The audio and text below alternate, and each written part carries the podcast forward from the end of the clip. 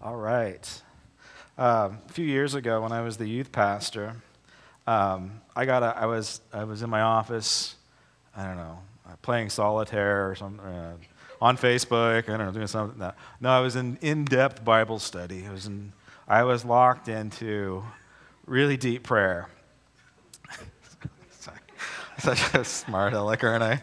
Um, the Claremont Courier calls me up, and they say, "Hey, what are you reading right now?" I'm like, "Uh."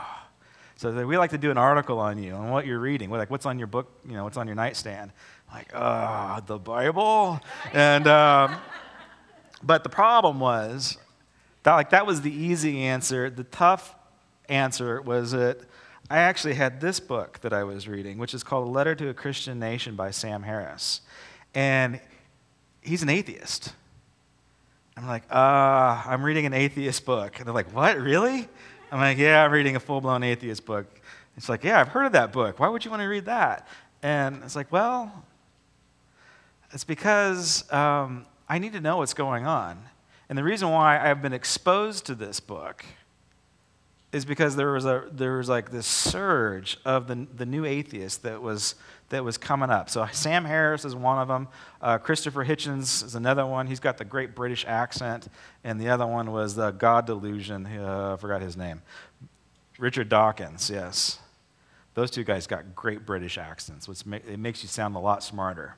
But Sam Harris is an American, so he's the American guy. And the reason why I was exposed to this book is because the kids in my youth group were reading it. And not only were they reading it, they were convinced by it. And so, therefore, I'm like, you know what? I'm going to read this thing.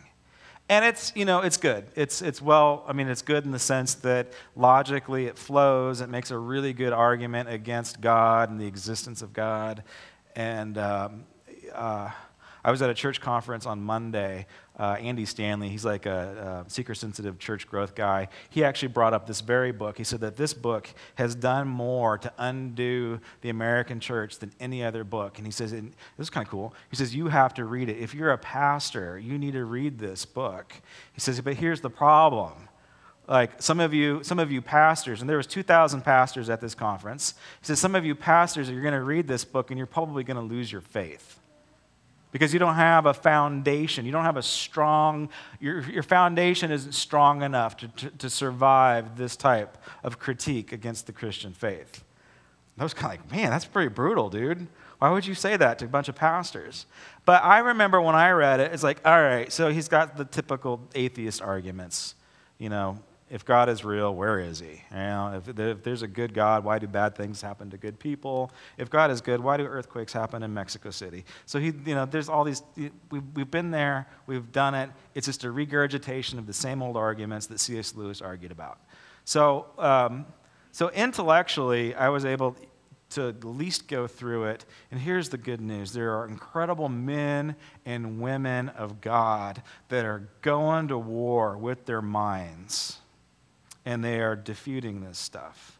They're a lot smarter than I am and us together, and they are, they're, they're, they're contradicting all the contradictions that atheists come up with. And so there's hope here, and there's, there's really good news that at least there's people that are strong enough in their faith to give a defense of their faith. And so I could at least follow along logically and with reason. But you want to know why my faith wasn't completely rocked when I read this book? It's because I yeah, I can reason together. That's good and everything. But even if I reasoned it out, it doesn't mean that I was going to be able to maintain my faith. The reason why I'm preaching to you this morning and I've dedicated my life to the gospel message is because I've had an encounter with God that was real. I actually have had a lot of them. I was really blessed in that area. I've had a lot of divine encounters seen an angel when I was 10 years old follow my dad to the horse corral in the middle of the night. The thing lit up like a Christmas tree. It was so bizarre. I'm rubbing my eyes, and I'm just sitting there for minutes just staring at this thing, trying to figure out what in the world is going on. That messes you up um, seeing people get out of wheelchairs and their eyes opening up for they've been blind their entire lives, their ears popping open, and to say, having those encounters. Now that messes you up. And it doesn't matter if it's if it's Sam Harris or Christopher Hitchens or any of these guys that say that God's not good, I know that it's not true because I've experienced a good and loving God. Now, this story is important today because it is crucial. This is the, one of the things that the enemy of God likes to do when he attacks, when he actually goes after the very nature of God himself, is he will do it. He will take a story and he will manipulate it and distort it and pervert it so bad that it almost seems to make sense. And this is one of the stories. This is what Sam Harris goes after in this book is what we're going to be talking about today.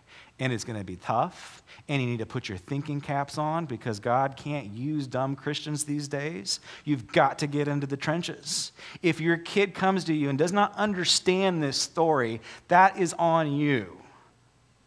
It's not on me, it's not on your Sunday school teachers, it's on you. And here's the story. You all know it. How many people know the story of Abraham and Isaac?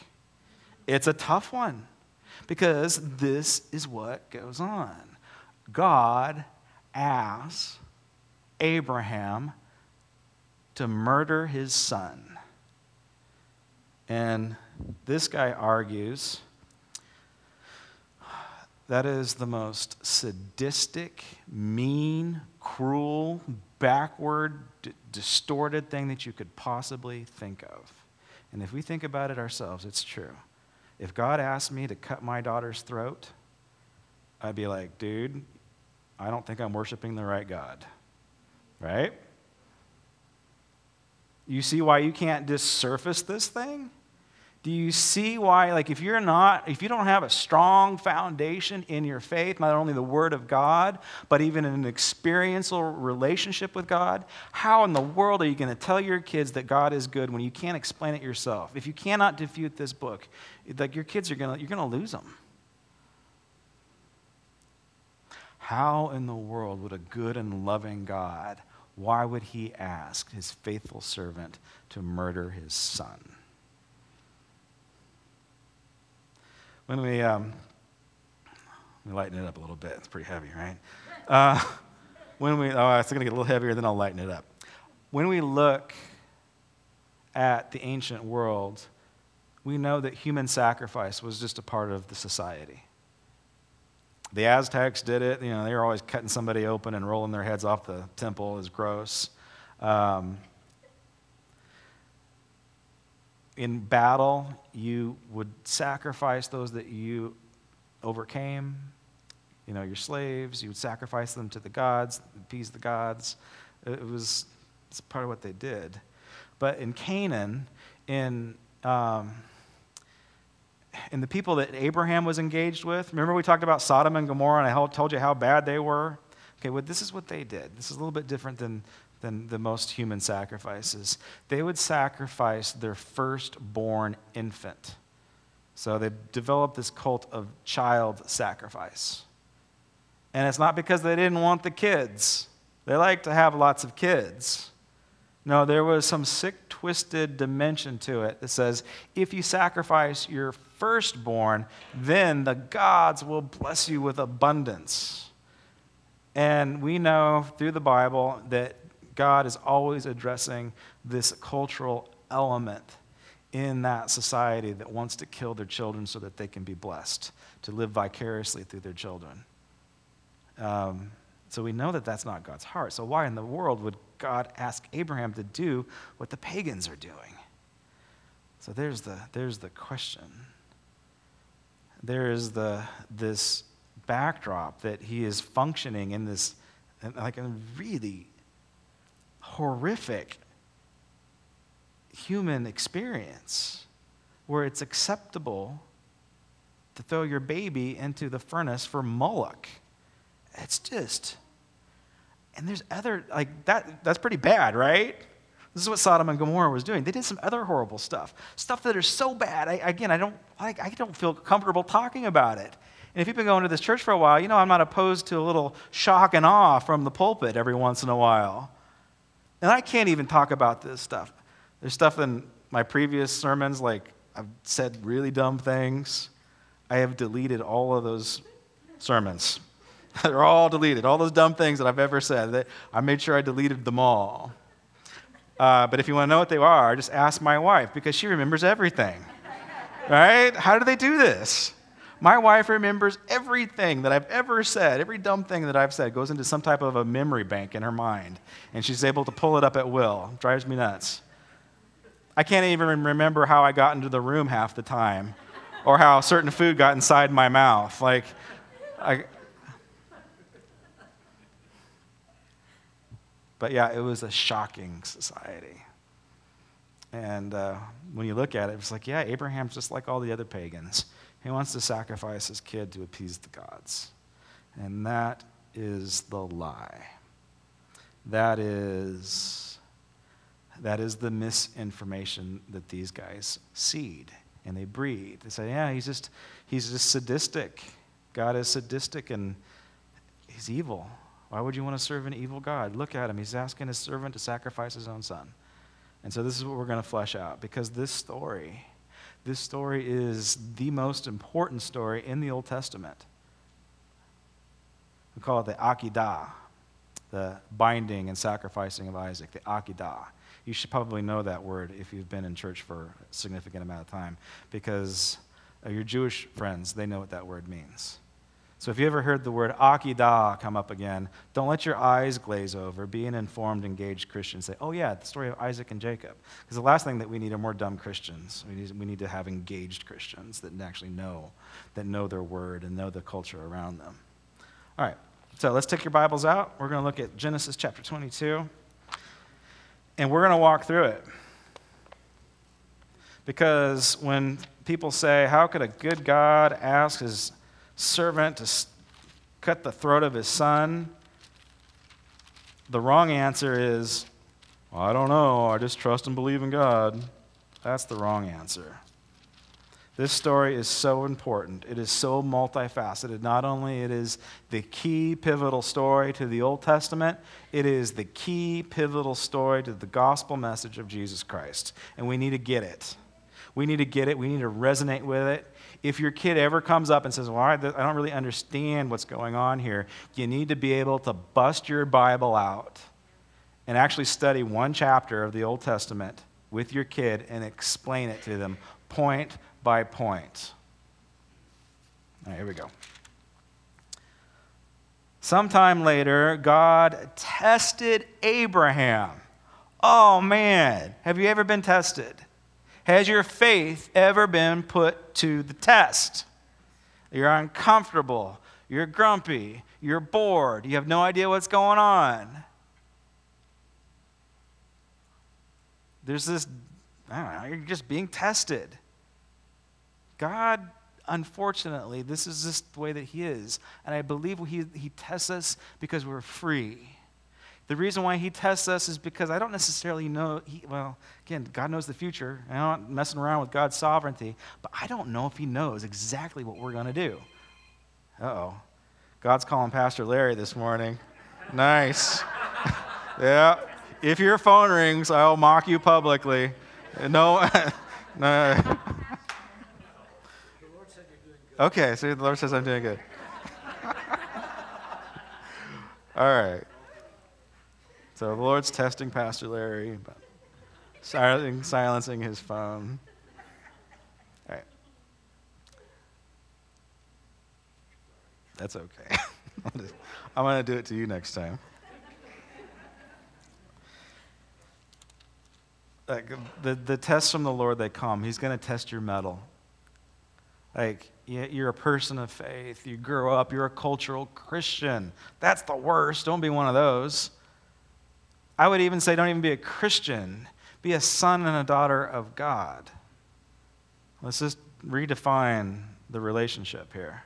It's not contractual, it's, it's, it's, it's relatable. God, God tested Abram. I just hate when God tests us.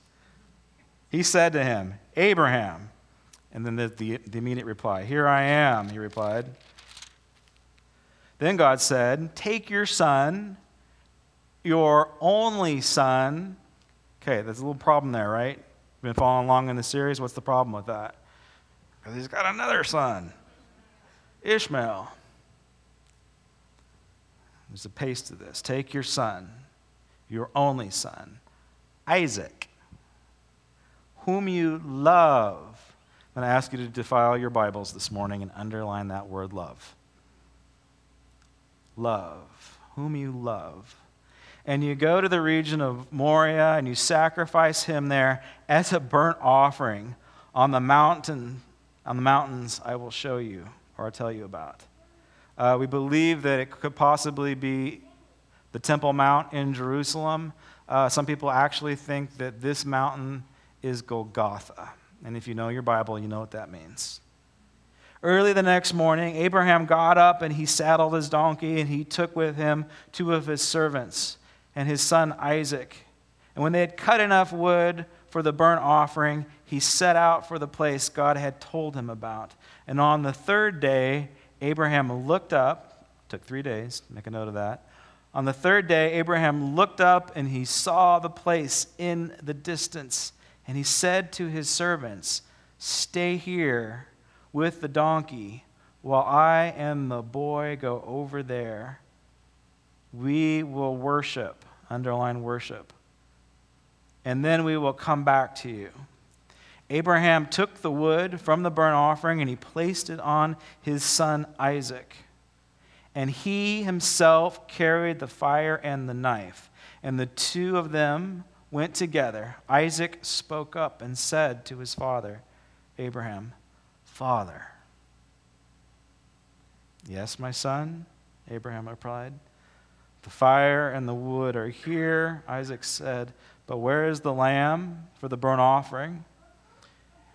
Abram answered, God himself will provide the lamb for the burnt offering, my son.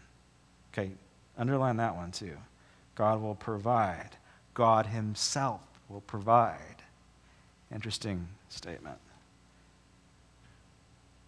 When they reached the place that God had told them about, Abraham built an altar there and he arranged the wood on it. He bound his son Isaac and laid him on the altar on top of the wood. Then he reached out his hand, took the knife to slay his son, but the angel of the Lord called out to him from heaven Abram, Abram, here I am, he replied. Do not lay a hand on the boy, he said. Do not do anything to him. Now I know that you fear God because you have not withheld from me your son, your only son. Abraham looked up, and there was a thicket. In a thicket, he saw a ram caught in its horns, caught by its horns. When he went over and took the ram and sacrificed it as a burnt offering instead of his son. And so Abraham called the place the Lord will provide. Underline that. And to this day, it is said, On the mountain of the Lord it will be provided. Now, that's some really good news. You see how deep this story is, and it's probably a little bit deeper than you might think. Abraham is, he gets this test. And here's, here's a great thing about Abraham in, in these stories we actually know who he is. We know his personality. We know his character. We know his quirks and his failings and you know, his, his problems. We know he's a liar. We know he's a conniver.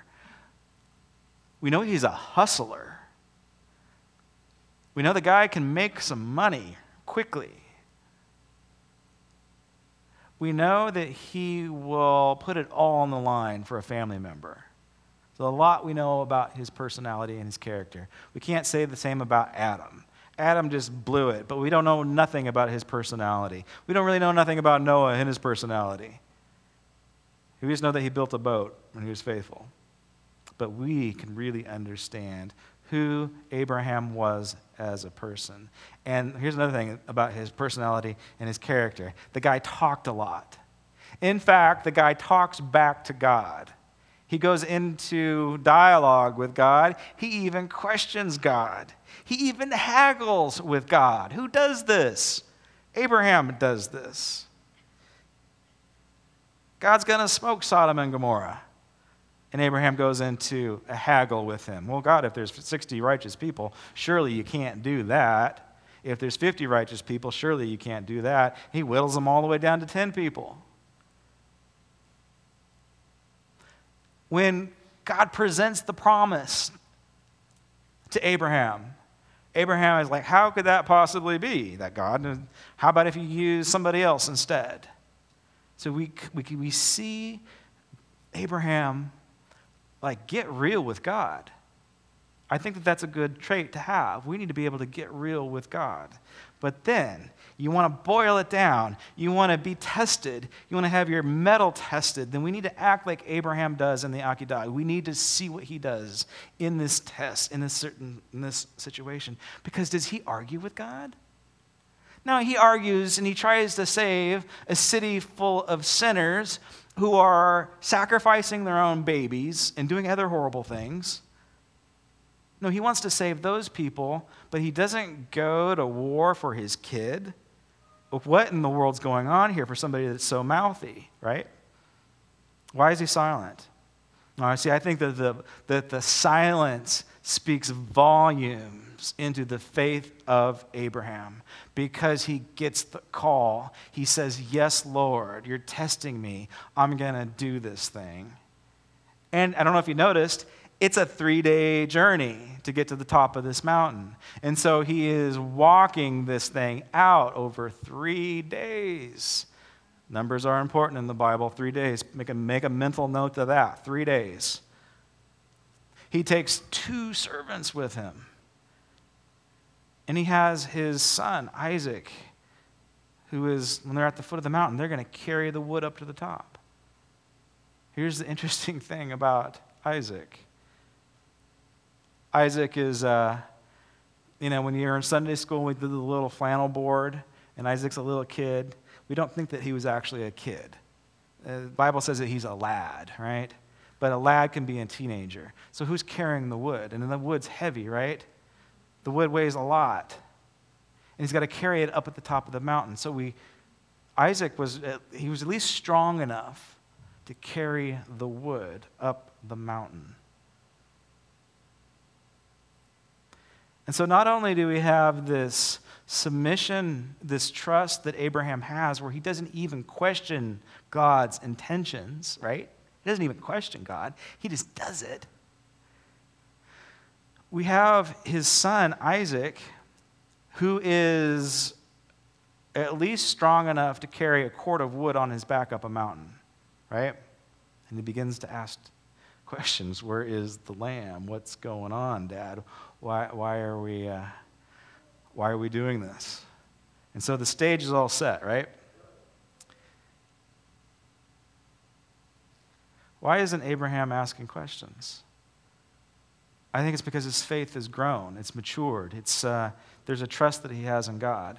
He knows that his relationship with God is a family relationship rather than a contractional relationship. I need you to think about this. This is really important, especially in our culture. We are in a consumer culture. I notice this in my own life. Whenever I'm, uh, even when I'm delving into spiritual things, even though I'm, I'm searching things out, I want to study, I go to the Christian bookstore. You know what books I'm attracted to? How to make myself a better person, how to grow spiritually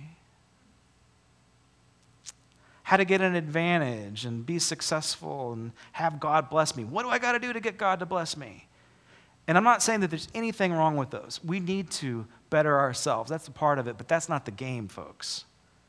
Like, we don't go into relationship with God to better ourselves.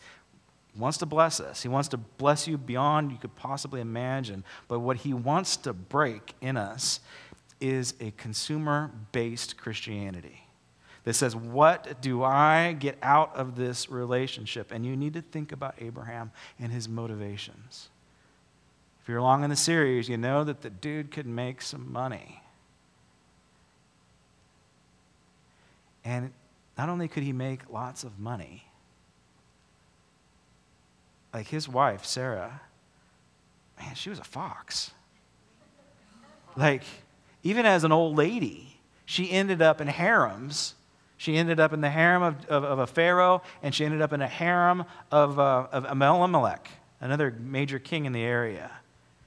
So, another thing that we just don't necessarily see unless you know the context Abraham was the richest dude around. And in those cultures, if you had a lot of money, guess what else you had a lot of? You had a lot of women. And yeah, there's some issues that he has, right? But if he wanted to, he could have a harem of hot ladies. But see, his heart's not there, is it? His heart isn't even in the money, even though that he could make the money. Did you catch it? Did you catch the very beginning when we read? What is the most important thing to Abraham? Where is his heart? What does he love? What does he love? He, he loves Isaac. That is where his heart is. This is why Isaac is the pivotal piece to the whole story because his heart is dedicated to Isaac. And that's actually a really good thing. But God, this is what God's testing. Like if Abraham was all into materialism and making money, guess what would be tested? If, if Abraham was all into the ladies, guess what would be tested? But what is Abraham into? He is into the love of his only son. Does you see how complicated this now gets, how amazing this story gets? because God is asking him, I want you to kill your only son, whom you love. All right, why did I ask you to underline the word love in your Bible? Because this is the first time that it is ever mentioned in the Bible. We have gone through uh, at 2,000, at least 2,000 years of biblical history in, in 22 chapters. It's quite possibly, our, our, our history with God quite possibly could be a lot older we have moved from an oral tradition into a written tradition, and this is the very first time that L O V E is mentioned. Isn't that fascinating?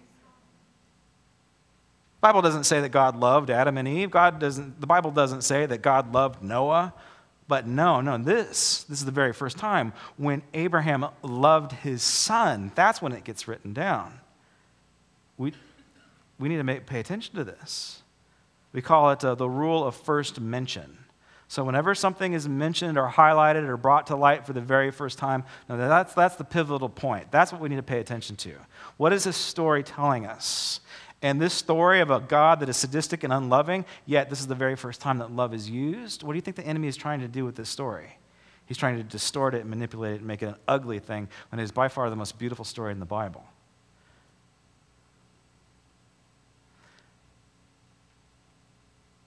There are it's a three day journey to get there. There are two servants, interesting little point there. And as they're on their way up to the mountain, he leaves the two servants at the bottom, and Abraham says, We're going to the top, and we are going to worship God. You ready for this one?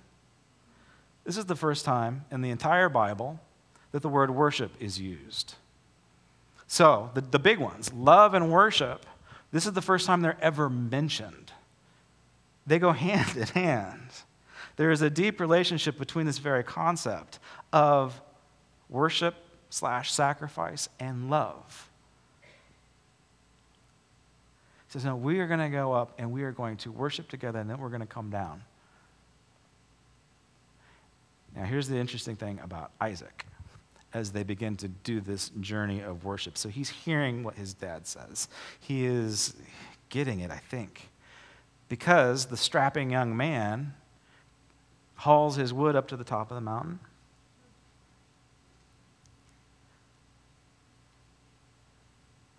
And Abraham binds him and puts him on the altar. There's no discussion of a struggle here, and that's intentional. It's because Isaac went willingly. And when you see the character of his life, he's the most passive out of all the patriarchs. Like the, the, this kid just carried a, a cord of firewood up atop of a mountain. Like he could take the old man if he wanted to, right? Like there's no struggle. There's no fight. He willingly lays himself down on the altar because he understands what's going on. We've got to pay attention to this. He understands that this act of worship and this act of love, it is, it is an offering. He understands what's going on. Uh, anybody want to admit to being around in the 70s? Around in the Jesus People movement? Remember that? Um, this is very passionate Christians back in those times. There was even there was a there was a couple. They were so passionate, or at least one guy was passionate. He actually thought that he was hearing from the Lord, and he thought that the Lord was telling him to sacrifice his wife. Yeah, you might be thinking like, that'd be a good idea for me to sacrifice. I'd like to sacrifice my kid right now. It sounds like a great idea, you know. No, this guy did it he actually, he, he, him and his wife went up the top of Mount Baldy and he tied her up and he was going to kill her. And she kicked his butt. she totally beat him up. Right? Let me get, like, hearing God is a tricky thing, but I guarantee you, like, this story is unique. It was a, it was a two time thing. It will never happen again. So even though you might want your kids dead, God's not telling you to kill them. Okay? Don't deceive yourselves. Now, you see, Isaac could have crawled off that altar if he really wanted to. Crazy, huh? And then the crescendo of the whole thing, the whole the climax of the drama, Abraham pulls out this knife and he's going to cut his son's throat. Oh my gosh. And the angel of the Lord calls down and stops him. This is a test, folks, right? This is a test. I mean, part of me thinks that Abraham called God's bluff, right? It's kind of a weird way to think about it. I don't, this is where you're going to see a bit of my theology. I'm not quite sure God knew what Abraham was going to do. If God knew what he was going to do, why would he give him such a crazy test to do? No, see, God was testing the soul of a man, the condition of his heart to love a loving God.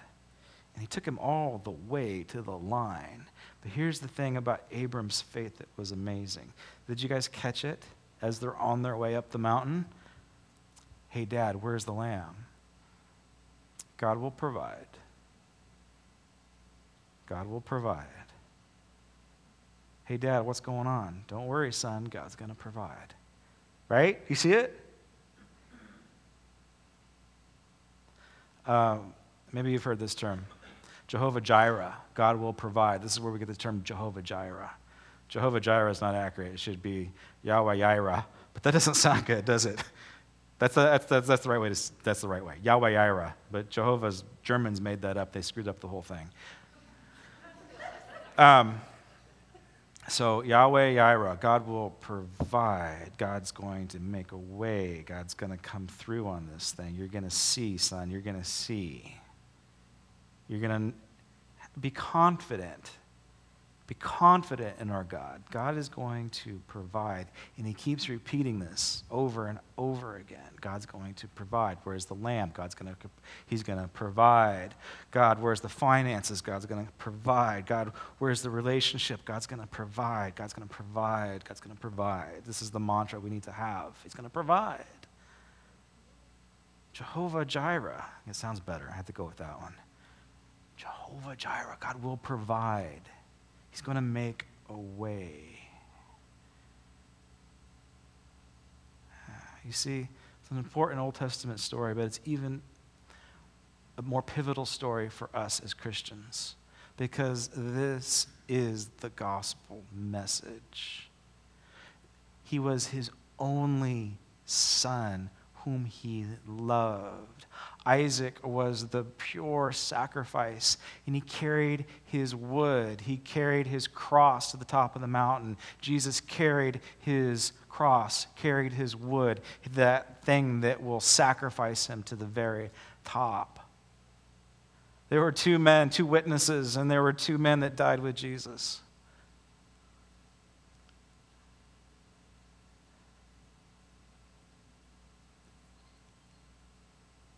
Jesus had a crown of thorns jammed on his head The sacrifice was caught in a thicket of thorns, and God's provision, his way, was caught. His ram was caught. His head was caught in a bushel of thorns.